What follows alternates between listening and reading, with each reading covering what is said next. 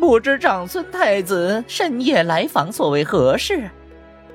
皇帝向一边小太监递了个眼色，让他搬凳子过来给长孙允坐下。长孙允坐下，才不疾不徐地说出自己的来意，他要更换和亲人选。在下对顾家三小姐一见钟情，还请陛下成全。至于左小姐，还请左小姐另觅良人。长孙允说到左长安时，桃花眸一暗，他不想失了左长安这个有智慧的女子，但想到那句杏花微雨，十里芙蕖，让长孙允坚定了心。皇帝一怔，他以为长孙允说的是顾阮，没想到是顾怜，不过随即皱下眉头。这和亲人选是左长安，早已昭告天下，众人皆知，宋钦燕在其，长孙允临时更迭人选。长孙允愿奉与东巡交界三座城池为聘，还请陛下应允。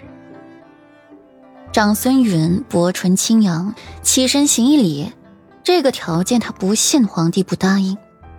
皇帝惊讶地张嘴，三座城池，还是齐国最为富庶的城池，堪比齐国九分之一的国库。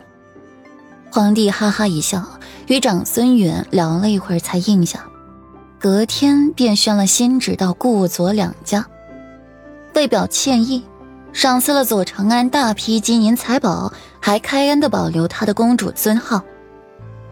对顾怜一通大肆赞美，与长孙允佳偶天成，是一对伉俪夫妻。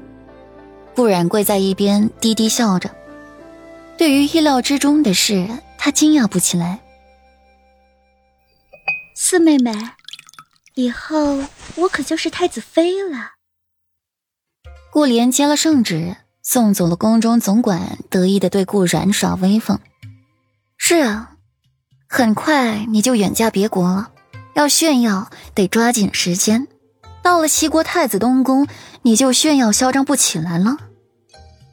顾然懒懒地站起来，语气轻蔑道，不屑地看着他。你什么意思啊？你敢对太子妃无礼？顾怜一皱眉，拽住顾阮的手，恶狠狠地说，你现在还不是太子妃，注意点分寸，可千万别让长孙太子知道你这副模样，否则未婚先休妻，丢人现眼的可是三姐姐你。顾阮将顾怜的手指一根根掰开，冷漠地看着他。对峙许久，见到顾和面色沉静地看着自己这边，凤眸一眯，转身带着桔梗回锦园，又是好长一段时日闭门不出。自盂兰盆会一别，顾阮许久没有见到裴玉了。小姐，左小姐邀您过府一叙。桔梗拿着烫金的请帖进来，脸上的笑半分掩饰不住。还是第一次有人邀自家小姐出门玩呢。顾阮接过请帖，眼唇微笑，不是长孙允的太子妃了，而是永宁侯府嫡长女。如今的未来长孙允的太子妃是顾家三女顾怜，荣耀加身，前途似锦。顾阮意料之中的笑笑，杏花微雨，十里芙蕖，江南火海，无一生还。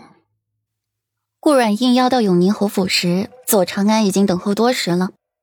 见顾阮来了，盈盈起身相迎。